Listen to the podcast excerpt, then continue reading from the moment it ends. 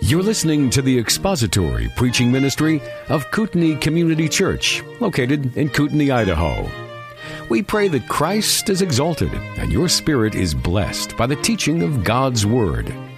For more information about Kootenai Church, please visit us online at kootenaichurch.org.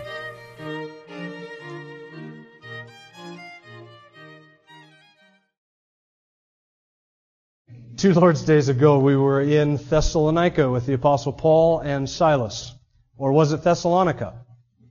It's Thessalonica. And we looked at the formation or the foundation of the church that existed in Thessalonica and how that church got started. We observed three things about the Apostle Paul, and we'll just review them quickly because due to time, well, actually due to lunch, we had to cut that sermon short, and so you're getting part two today of what would have been a two and a half hour sermon we observed of the Apostle Paul his strategy. He went into commercial cities, he went into capital cities where he planted churches, and he went into the synagogues there. We also observed how the Apostle Paul used his skill.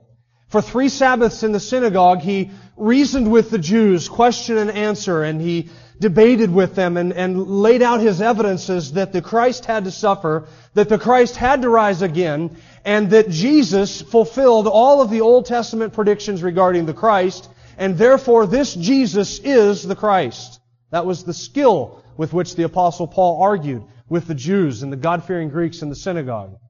And then we looked at the success that the Lord granted to Paul and to Silas, as some of the Jews believed, a good number of the God-fearing Greeks believed, and a few of the leading or prominent women in the city believed. And if we had just left at the end of chapter 4, or if Luke had not given us uh, verses Sorry, if we had just stopped at the end of verse 4 and Luke had not given us verses 5 through 9, you and I might think that everything was great in Thessalonica and that there were no problems and there was nothing but success. And then we would read 1st and 2nd Thessalonians and we would read about all of this suffering and all of this affliction that the church was going through. You know, we don't get the bulk of our understanding about the Thessalonican church from the book of Acts chapter 17.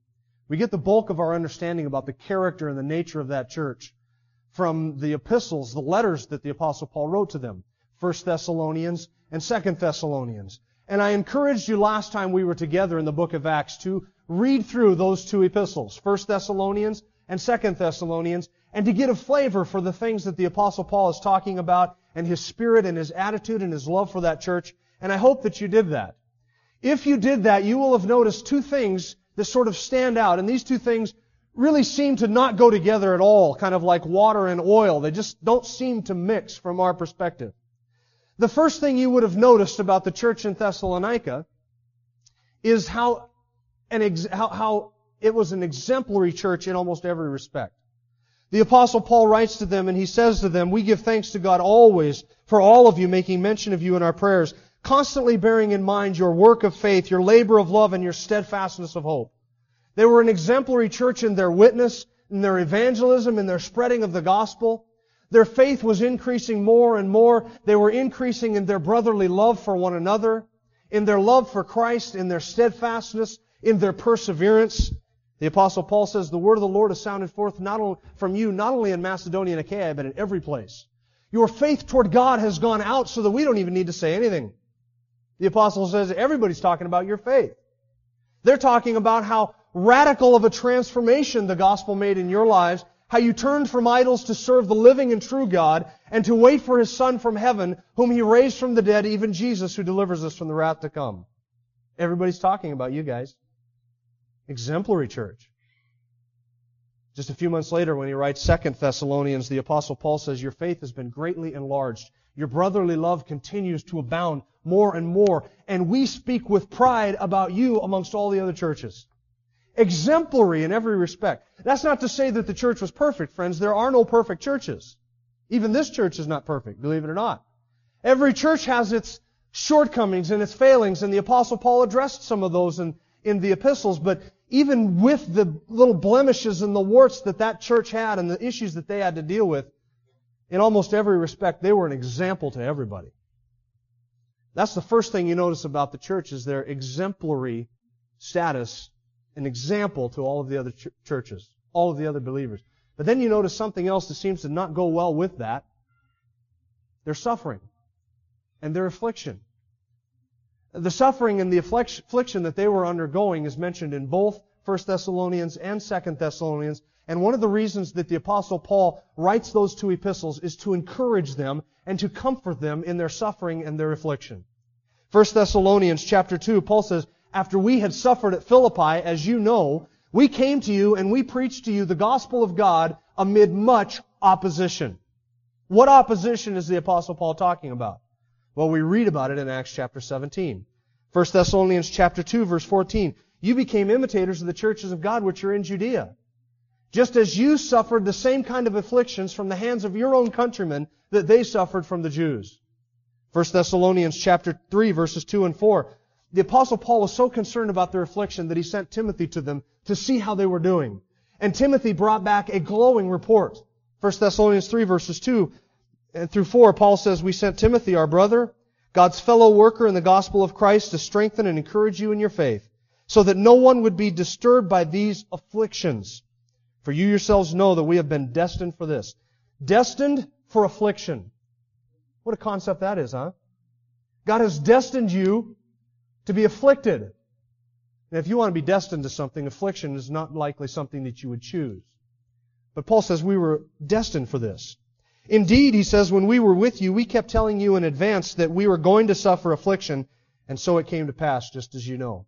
Second Thessalonians chapter 1, the affliction was still going on. The apostle Paul writes, We ourselves speak proudly of you among the churches of God, of your perseverance in the faith in the midst of all your persecutions and afflictions which you endure. And this is a plain indication of God's righteous judgment, so that you will be considered worthy of the kingdom of God for which indeed you are suffering. For after all, it is only just for God to repay with affliction those who afflict you, and to give relief to you who are afflicted and to us as well. Exemplary church and a suffering church. Do those go together in your mind? We might expect the apostle Paul to write to them and say, I understand that you're suffering. I understand that you're being afflicted, but don't let that influence your witness. Don't that let that make you cower into a corner where you're quiet about your faith, don't make that cause you to lack faith and trust in God. In the midst of all of it, we might expect the apostle Paul to say, look, God has not given us a spirit of fear. Cowboy up. So you're suffering. Don't let that make you cower. He doesn't have to do that. Not to Thessalonians. You're suffering. You're afflicted. You're an exemplary church. The suffering and the affliction serve to do really one primary thing, and that's to keep the church healthy, keep it vibrant, and keep it evangelizing. And Paul says your faith is spoken of by everybody. And their suffering was spoken of. Their testimony was clear, their testimony was convincing, convincing, their testimony was concise, and their testimony was persecuted. It seems like a paradox, doesn't it? But they were suffering. And we get a look at how and when and why that suffering started when we go back to Acts chapter 17. We're going to pick it up in verse 5, so have your Bibles open to Acts chapter 17. Verse 5.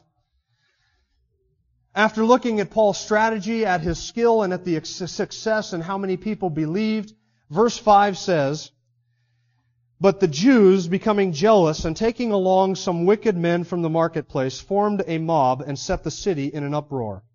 And attacking the house of Jason, they were seeking to bring them out to the people. But when they did not find them, they began dragging Jason and some brethren before the city authorities, shouting, These men who have upset the world have come here also.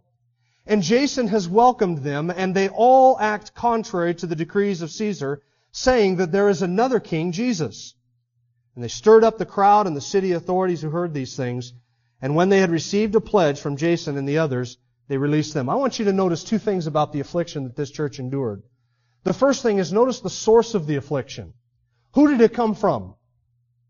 Verse 5, but the Jews, being jealous, went to the marketplace and hired some thugs. The opposition that the apostle Paul faced was from the Jews. We've noticed that pattern as we've gone through the book of Acts, haven't we? In Jerusalem, who was it that opposed Peter and James and John and the rest of the apostles? The Jews. Who was it that opposed Stephen and stoned Stephen? The Jews. Who was it that sought to kill Paul after he was converted to faith in chapter 9? The Jews. In Acts chapter 13, the apostle Paul went to Pisidian Antioch. And there he entered the synagogue twice, and the, the leaders of that synagogue, being filled with jealousy, rose up and began contradicting the things spoken by Paul. Until Paul finally said, You judge yourselves unworthy of eternal life, we're going to the Gentiles. And the Gentiles rejoiced and believed. Then after they left Pisidian Antioch, they went to Iconium, and guess what happened? The Jews from Antioch came to Iconium, stirred up the minds of the brethren, or the, the crowds against the people. So Paul left Iconium and went to Lystra. And the Jews from Antioch and Iconium followed Paul to Lystra, where they riled up the crowd against him, stoned him, drug him outside the city, and left him for dead. It wasn't Gentiles, by and large, who opposed Paul and caused him so much heartache. It was his own countrymen. They hated him, they hunted him, they hounded him, they followed him from city to city, opposing his message, opposing his gospel, blaspheming the Savior. They did everything they could to contradict him, to blaspheme Paul, to slander his name, to steal his converts, to cause him problems. It was the Jews, not the Gentiles. And in spite of being the object of their disdain, their hatred, their opposition, in spite of being the target and the one that they wanted to kill from day one of his salvation, you ever notice the Apostle Paul's attitude toward the Jews? He never stopped loving them. His own countrymen. Romans chapter 9, the apostle Paul says, I'm telling the truth in Christ that I have great sorrow. I have great sorrow and unceasing grief in my heart, for I wish that I myself could be accursed from Christ, separated for the sake of my brethren, my kinsmen according to the flesh. Love the Jews. These are the people who caused him so much emotional and physical pain. But Paul says, I long for their salvation. Friends, I ask you this. Do you love people who cause you pain that way? Do you love people who oppose you and the gospel to that degree? That you would actually wish upon them something good even at your own expense? That's the love with which the apostle Paul loved his countrymen. Maybe it's true that the apostle Paul could just sympathize with them a little bit because it's easy for us to forget that there was a time when the apostle Paul, as a Jew, being zealous for Judaism, caused Christians pain, right? And he knew what that was like. He oversaw a stoning that of Stephen. He stood by while Stephen's blood was being shed, and he held coats after he had basically masterminded that whole stoning. And he knew what it was to be on that side. And in spite of all of the pain, the Apostle Paul could say, They've caused me all of that, but I still love them. What was the motive behind it? The people behind it, it was the Jews in the synagogue who hated him. The motive is that of jealousy, and we've seen that come up again and again in the book of Acts. In Acts chapter 5, the people held all of the apostles in, in high regard and they honored them. And they stood in awe of them, especially after the incident with Ananias and Sapphira. They respected the apostles. But Acts chapter 5 says that when the Sadducees and the high priests and the religious leaders saw how the people loved the apostles, they became jealous and they seized Peter and John and threw them in the public jail. Jealousy. Acts chapter 13. The apostle Paul showed up in Pisidian Antioch, and the one Sabbath he reasoned with the Jews, and they said to him after that service, come back next Sabbath. And we want to hear these things again. So Paul and Barnabas showed up that next Sabbath, and Luke says the whole city turned out to hear what they were saying. The synagogue was packed. The crowd was there, standing room only. And the Jews saw this, and what happened? They were filled with jealousy. We can't get a crowd like that. The city doesn't turn out to hear us preach like that. And everybody's here. And they were jealous of their success. And so they began contradicting the things spoken by Paul. Jealousy is one of the most base, one of the most reprobate of motives because of the pride that is involved. At the heart of jealousy is pride. When you are jealous of the success of another ministry or another church or another person, be it in your business or in ministry, it is pride that is at the heart of it. What you really want is what they have. And you think that you deserve the same kind of blessing that they've received. At the heart of their opposition was jealousy. And at the heart of their jealousy is a heart of pride. It is the most base, it is the most reprobate, it is the most reprehensible possible motive. And that's what stirred them up to oppose the gospel. They hated the gospel, they hated Paul, they hated his ministry. They hated his message. Why? Well, Paul was having success amongst them, wasn't he? Verse 4 of chapter 17 says some of the Jews believed. There were a, a number of Jews who, in the synagogue, believed Paul and were joined to him. There was a good number of God-fearing Greeks in the synagogue who believed, and a number of prominent women. So it's not only the number of people who are joining Paul and being converted, they're viewing Paul as a sheep stealer. He comes into our synagogues and people leave the synagogue after him. So they hate him for that reason. And they're jealous of the success that he can have, not only in drawing a crowd, but in turning converts over to Christ. But they were also jealous for this reason. A number of people who believed in Thessalonica were leading women. Why does Luke tell us that? Because it explains 1 Thessalonians chapter 2, sorry, chapter 2, where Paul says, we didn't covet your gold. We didn't come to you with a motive of greed, a pretense for greed. We worked with our own hands to provide for our own needs. Some people in Thessalonica were saying he's after your money. That's why he led you to Christ. Paul's after your coins. There was a number of leading, that is, prominent women, wives of business leaders and politicians in the city, who had attended the synagogue because it was the fashionable thing to do. And in going to the synagogue, they heard Paul, they heard of Christ, they believed, and they followed after Paul. And when they left the synagogue, they left, not, took not only their presence in the synagogue, but also their money. That would make them jealous all of the wealthy people are leaving our church and going after so and so. That has to stop. They have to do something to make that come to a screeching halt. So what do you do when you're jealous and what do you do when you want to shut down a ministry? Well, you lie about somebody, but if you can't do it yourself, you go to the marketplace, which is what they did, and you hire some thugs.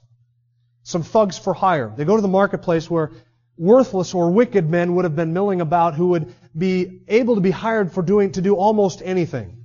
And so the Jews go to the marketplace, they find these wicked men, and they hire them to sort of form a mob and bring the people against Paul and Silas. Now what's interesting or ironic about this is that these Jews would have disdained these very wicked men. They're layabouts. They're lazy. They're wicked. And the Jews who were the rulers of the synagogue would have disdained them, disliked them, wanted nothing to do with them. But the apostle Paul and his success makes for some interesting bedfellows. So the Jews lay aside all of the disdain that they might have for them men, and they employ them. They go down to the marketplace, and they employ these wicked men, and these wicked men then turn the city really upside down. They form a mob or a riot, chapter, or verse 6, sorry, verse 5 says. They set the city in an uproar, and they attacked the house of Jason, and they were seeking to bring them out to the people. So who's behind it? Who's the source behind the suffering in the church of Thessalonica? The Jews. What was their uh, motive? jealousy. So they hire some wicked men, form a mob, and go after Paul and Silas. Second thing I want you to notice is the slander that's involved in this affliction. Look at verse 6. Verse 6, when they did not find them, they began dragging Jason and some brethren before the city authorities and shouting, and then he goes into the accusations. Uh, they couldn't find Paul and Silas. Now, I don't know if that's because Paul and Silas could see a mob forming and they had learned the lesson from Philippi. Do you remember what happened in Philippi? Beaten, right? Maybe the apostle Paul and Silas just saw shades of Philippi coming their way and they said, we're leaving. Now they go to the house of Jason, I think, because the apostle Paul was likely staying with Jason, just like he stayed with Lydia in Acts chapter 16. He was staying at the house of Lydia. They're looking for Paul. Where do they go? They go to Jason's house. Now, we don't know anything about Jason other than that's his name. There's a Jason that's mentioned in the book of Romans, it may be that he's the same Jason here and that Paul picked him up from Thessalonica and took him with him. There's a Jason that is a traveling companion of the Apostle Paul. We would assume that Theophilus, the recipient of the book of Acts, knew who this Jason was. But he was housing the Apostle Paul. Paul and Silas were staying in his house, and when they're looking for Paul, they go to the house of Jason, and Paul and Silas are gone. Maybe because they saw another Philippi forming and they took off, or it may be that they just are not there by the providence of God. Thessalonica is a city of 250,000 people. It's easy to get lost in that, isn't it? It's easy to make your just sort of blend into the walls when, especially when they don't have the internet or the billboards to put your face on and things like that. You just got lost. But by God's providence, the apostle Paul was not there. And so they grabbed the next best thing. Jason. why did they do this? I think there's two reasons. First of all, I think they're trying to flush out the apostle Paul. If they can make an innocent person suffer and Paul's in hiding and he knows about it, Paul would likely come rushing out to stop the whole thing. And if they're trying to flush him out from hiding, they would grab Jason, bring him down to the authorities and say, well, we'll beat him in Paul's place. And we're going to beat him or torture him or make him pay. And maybe Paul, when he hears about it, will come out. That's kind of what happens in Acts chapter 19 when they get to Ephesus. The stadium is in an uproar and everybody's shouting and they drag out Aristarchus and Paul's traveling companions and they're, they're going to inflict pain on these guys. And Paul wants to rush into the stadium and the disciples have to pull him back. Stay out of there. They're after Paul. But they're going to flush Paul out using somebody else. I think the same thing is going on here with Jason. But there's a second reason that they bring Jason into all of this and drag him and other brethren before the city authorities. And it's this. You have to satiate the mob. You've got everybody whipped up into a frenzy. You've got everybody mad. Everybody is sort of at peak emotional fervor. And this whole fomenting mob is after Paul and Silas. And you can't just say, well, friends, we couldn't find them. So I'll tell you what. Let's meet back here tomorrow at noon and we'll try this again. Your crowd's not going to show up. They got to do something. So they, they grab Jason, they bring him down, I think in hopes to sort of keep the mob attitude going. They bring Jason before the authorities and they bring three accusations against him. And I want you to notice these three, beginning in verse 6. Number one, these men have upset the world and have come here also. That's the first accusation. Number two, Jason has welcomed them. And number three, they all act contrary to the decrees of Caesar, saying that there is another king, Jesus. Let's just take each one of those three accusations individually. First, these men have upset the world. Friends, that's not a compliment. Some people take that as a compliment. Man, your preaching just turns everything upside down. That's not what they're saying about Paul and Silas. They're not saying you have revolutionized things for the better. You have turned the world upside down for Christ. Wow, what a great thing. That's not what they're accusing them of. They're accusing them of starting civil unrest and disorder. They're turning the whole kingdom upside down. It's a bad thing. These people are stirring up the crowds, Paul and Silas. Uh, these men are turning things on its head. Now, friends, there is a sense in which the gospel does turn things upside down. Do you realize that? Ever since the fall, ever since Adam plunged our entire race into perdition and sin, the world has been upside down. Once there was perfection and beauty, now there is imperfection and imbeauty. Injustice and unrighteousness and unholiness reigned the day. Nothing is as it should be. There is death and disease and sin and wickedness all over the place. The world is completely upside down. And in comes the gospel, which really turns the world right side up. So now men, rather than being enemies of God, can be reconciled to God. Rather than being enemies of God, we're made sons. We move from the kingdom of darkness to the kingdom of light, from the control of Satan to the control of God, from self to others, from glorifying self to glorifying the Lord. From self, where selfishness once reigned, selflessness now reigns supreme. From hatred to love. And the world looks at that and they says, that's upside down. But in reality, who is it that's upside down? The world is upside down. The gospel turns everything right side up. But listen, if you're an unbeliever and you're in the world and you're upside down and the world is upside down, the world looks right side up. Until you find somebody who's been turned right side up and then they look upside down. You understand that? That's how the world looks at us. That's why they say, you're weird. You understand things that are a mystery to us. You have priorities in your life that aren't even on our radar screen. You live for things that are unseen. You desire after things that to us are not even desirable. And they look at the Christian and say, that's backwards. And the Christian has to say, you're backwards. We're right side up. You're upside down. They said these men are turning our world upside down. They meant it really in those two senses. These men are making believers out of people, and these people are backwards. They don't live for the same things that we lived for once. That's the first accusation. These men are turning the world upside down. They're creating civil unrest, civil disorder. Friends, is that not the pot calling the kettle black? It was they who hired the wicked men who started the mob, who created the riot, who stormed the house of Jason, who drug him before the people and the civil authorities, and then they point at the apostle Paul and say, he started it, like a bunch of children. This is the pot calling the kettle black. These men are guilty of turning the world upside down. And they're the ones that set the city in an uproar. Before Paul and, before the wicked men were hired by these Jews, there was no riot. There was no disturbance. The apostle Paul wasn't doing any of that. And here's the irony of the whole thing. This accusation is coming from Jews, and they hated Caesar and his administration. They hated him. They wanted their freedom.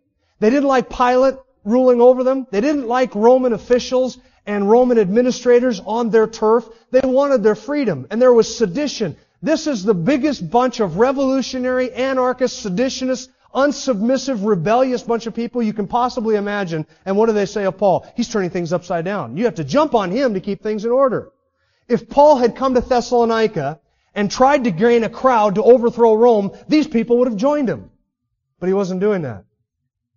And so they say, well, he's trying to overthrow Rome. What a lie. Look at the second accusation. Jason has welcomed them. This is an attempt to implicate Jason in the whole thing. He's harboring criminals. He's harboring men who are leading people toward overthrowing Rome. Now, if that had been true, those people would have loved Jason. But it wasn't true. So they hated Jason and accused him of harboring criminals.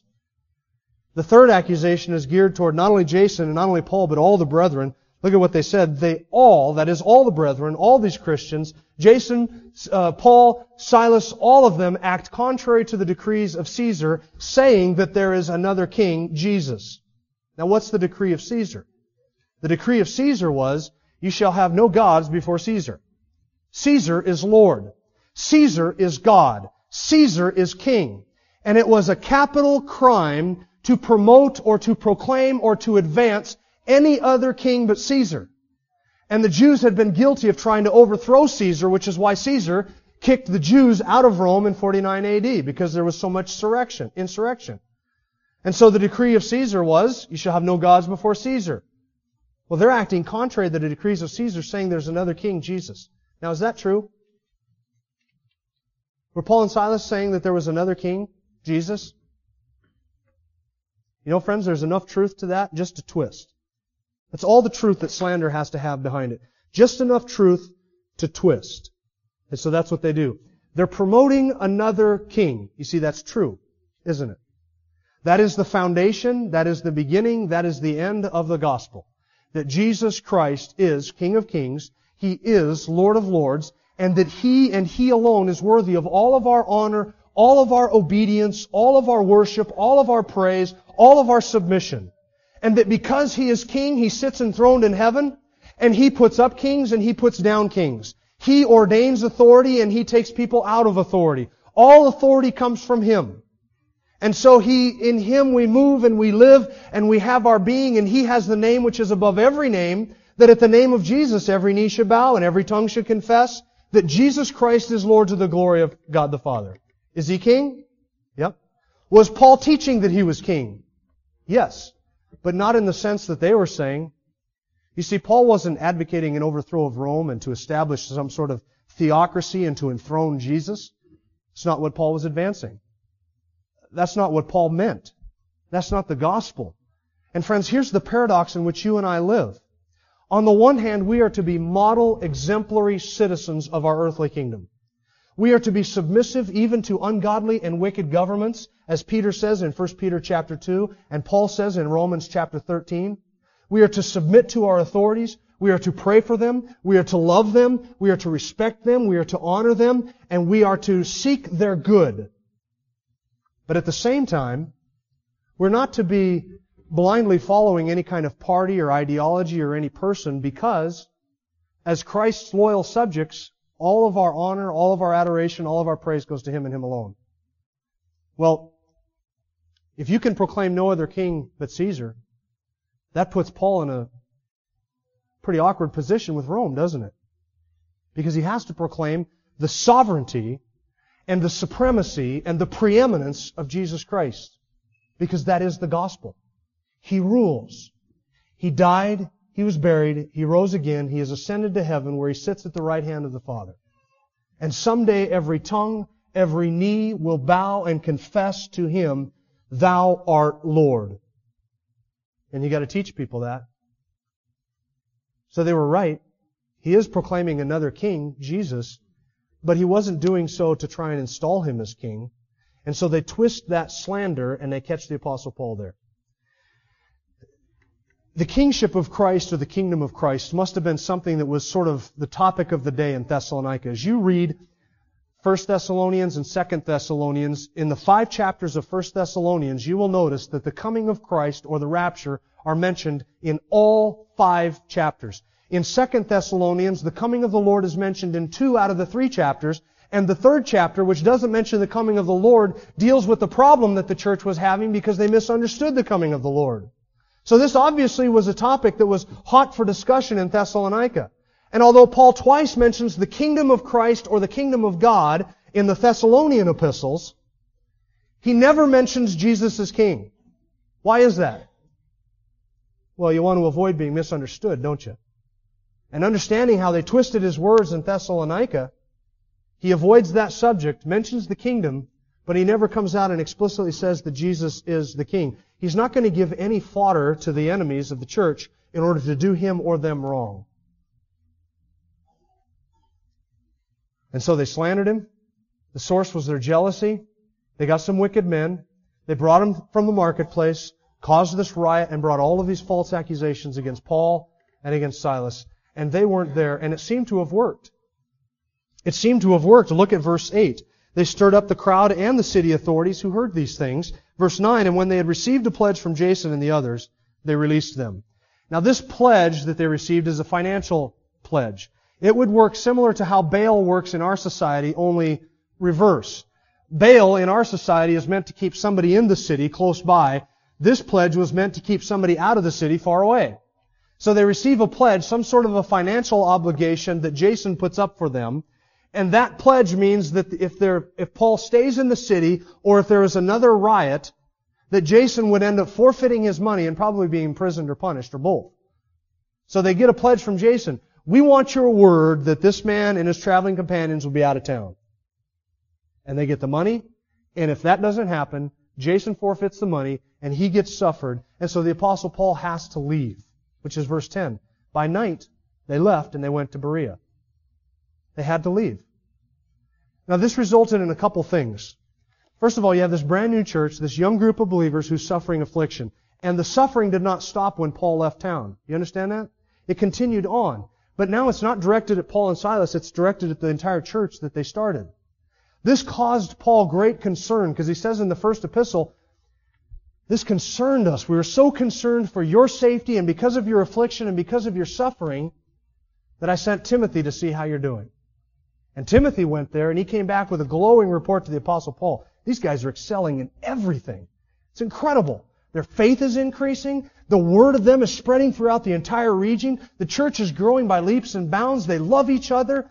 There are a few little things that Paul corrected, but an exemplary church.